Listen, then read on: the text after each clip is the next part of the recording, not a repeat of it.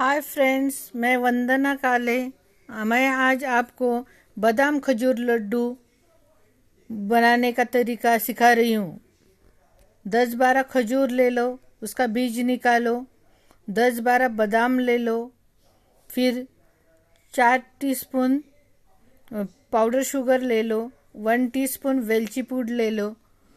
फिर बाद में करने का तरीका ऐसा है कि बादाम मिक्सी के ऊपर बारीक करो।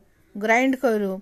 फिर खजूर चाकू से काटो थोड़ा सा बारीक बारीक करो पीसेस फिर बाद में घी कढ़ाई में ले लो थोड़ा सा दो टीस्पून फिर बादाम और खजूर उसमें वन बाय वन रोस्ट करो। फिर बाद में गैस बंद करो। थोड़ा सा ठंडा होने दो बादाम और खजूर को।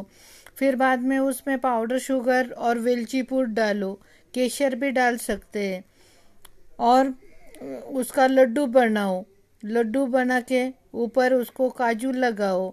Okay guys bye thank you